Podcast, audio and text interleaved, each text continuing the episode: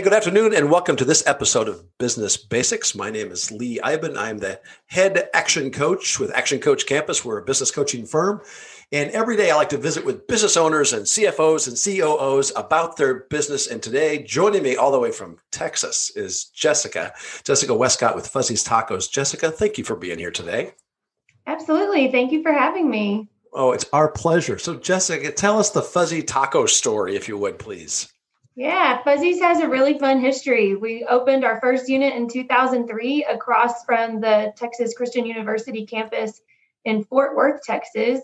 Um, grew to a couple, three, four units through 2007. In 2009, we opened our first franchise unit.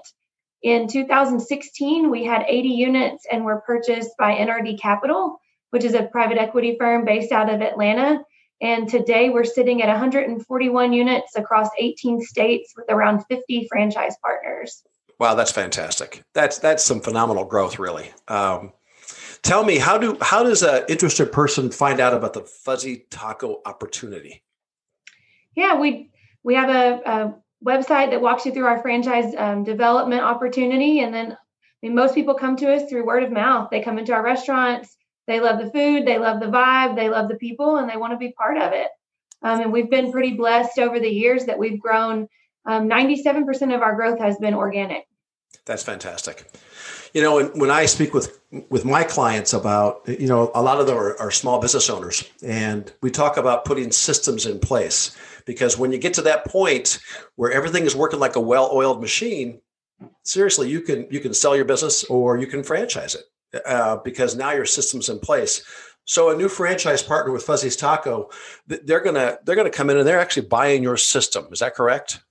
That's exactly right, and that's really the benefit of the franchise model. Is you've got someone who's vetted in the restaurant space, particularly. You've got all the recipes, you've got the training, you've got the playbook for what the kitchen needs to look like, how it needs to be built, what equipment you need to buy, what kind of marketing has worked in other places or hasn't how we best train each of the positions, what kind of GM you should be looking for, what kind mm-hmm. of real estate works best in our culture. And, you know, it's the benefit of, you know, future franchise partners get the benefit of learning from the mistakes and the successes of the previous franchise owners and everyone who's in the system today. And that puts us in a really good spot that we've got 17 years of history, you know, to learn and grow from and to make us better every day. That's fantastic. And That's that is so true too. It's that um, that culture that you've established with other franchise partners. Um, are, are, the original founders are they still in the picture somewhere? Yeah, actually, uh, Mel Knight, our president, is one of our original founders. Okay. Um, and is here in our office every day. He meets with every franchise partner before they sign on to become a franchisee, and is, I mean, very active in our day to day business. And it, you're right, the culture and the trust that he's cultivated over the last 17 years mean, we wouldn't be where we are today without him, no doubt. Yeah, and and you technically you you really wouldn't have to be a, a foodie. I mean, if you just follow the system, it works, right? yeah, I mean, yes, but it's hard not to be a foodie if you love when you love fuzzies, you know. right, um, right. So maybe we do. We have a lot of successful franchisees that um, We've got one that was a veterinarian and decided to do this in quote unquote retirement. Yeah. Um, we've got a couple real estate agents, you know, who hadn't done a lot with food before. And then, you know, it, it's awesome because we can bring to the table with them people who've spent their career in restaurant that now are owners. And it, it brings this really great group of, of thought partners together. And that's one thing the culture that's been built here at Fuzzy's is a very transparent um, amount of a huge amount of trust and communication so whenever you bring all these different people from different backgrounds, you couple them with the experience of our corporate team, and we all work together as one big extension of what Fuzzy's is. I think right. it's one of the reasons we've been successful during the pandemic. Is mm-hmm. you know we we all play on the same team and on the same side, and when we're all playing offense together, it's hard to stop us. Right. Well, and you know, when I met the local staff in Coralville, Iowa, uh, during the pandemic, they used that opportunity to remodel the store, and that was like seize seize the opportunity, right? Absolutely. I mean, it was a great time to get in. We had so many people who repainted themselves because you had the opportunity to. Your dining rooms closed, and it it puts you in a great position on the other side of this um, for people to want to come and hang out. Coralville's I mean, I love the way that turned out. It, it's beautiful. It's it's a nice it's really a nice store. You know, when I when I speak with some folks, that they're, a little leery. I think of a franchise model, um, and mainly because of those monthly franchise fees that that seem to get assessed. Um, and, and my, personally, the way I look at that, Jessica, is it's like you have another employee because when you buy that system, you, you're taking so much of the the difficult decisions away that it's really worth paying that extra franchise fee for what you're getting in return. Absolutely. And you're getting so much scale with that. You know, like we've already talked about, you're getting um, the benefit of having the success and failures from other other franchise partners. Mm-hmm. You're getting the benefit of a team of our corporate office today is 35 individuals. You're getting the full weight of those 35 team members in exchange for that. And I think that that's you know that's maybe where you could go wrong on our side too and we're very very intentional around ensuring that we're always looking at ourselves as an extension of that franchisee's team not the other way around mm-hmm. um, we're an extension of their team they're not an extension of ours right. and as long as you're approaching it in that light you really start to put things in a great perspective that that lends itself to productive teamwork Sure, and I think when the when the owners originally decided to franchise, I mean, there's a lot of work that goes into that to determine what type of franchise offerings you want to have. There are there are good franchises out there, and there are not so good franchises out there. But right. but Fuzzy seems to have it figured out. Yeah, we've I mean we've got the the blessings of just building that culture over so much time. You know, when we spread by word of mouth to start, we haven't had franchise development marketing for the first 16 years of the brand. It was mm-hmm. all organic growth. And when you've got that, you know, it develops a really strong foundation.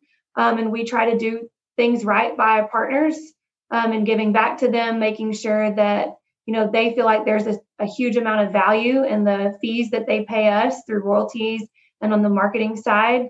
And, you know, there are they're our report card. Their satisfaction is, their profitability is, and increasing their sales. That's how we grade ourselves against that fee we collect. And we've got a franchise advisory council that we meet with quarterly and we share everything. We put together every four weeks um, detailed analytics against our annual strategic plan, and they get transparency into 100% of that, good, bad, or indifferent. Right. you know, we're sharing it. And that's where you start to build that um, you just build more trust, you facilitate more communication. And then when everybody feels like, you know, we're all um, playing on the same team and running for the same goal, um, honestly, it, it seems so simple when you say it like that.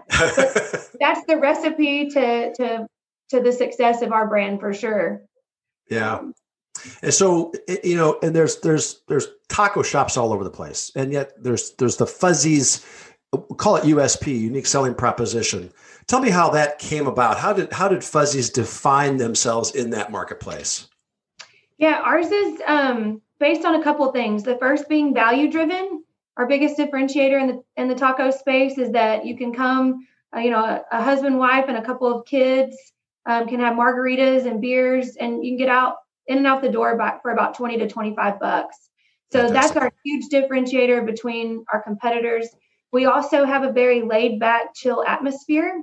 Mm-hmm. So we try to create that through the aesthetics and then through the way that our team members interact with you. And then the food. I mean, the food's your golden ticket in. Um, it's kind of your minimum requirement. If your food isn't good, then nobody's coming back um, and so, you know, we try to make our recipes right every day, and we really believe and and coach and teach around. You know, when our recipes are made right, we believe that we stand out among the rest. And when you combine those three things together, you know, it makes a good recipe for for a, a brand affinity. And that's you how it gets created. It. That's right. And I, I would assume that you're you're maybe always striving for maybe different menu items or seasonal items to, to pop in there. Is that right? Always. Yeah. We try to plan for about four a year.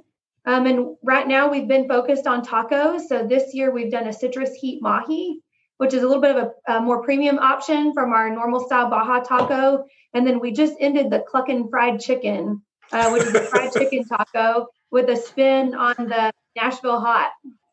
Love it.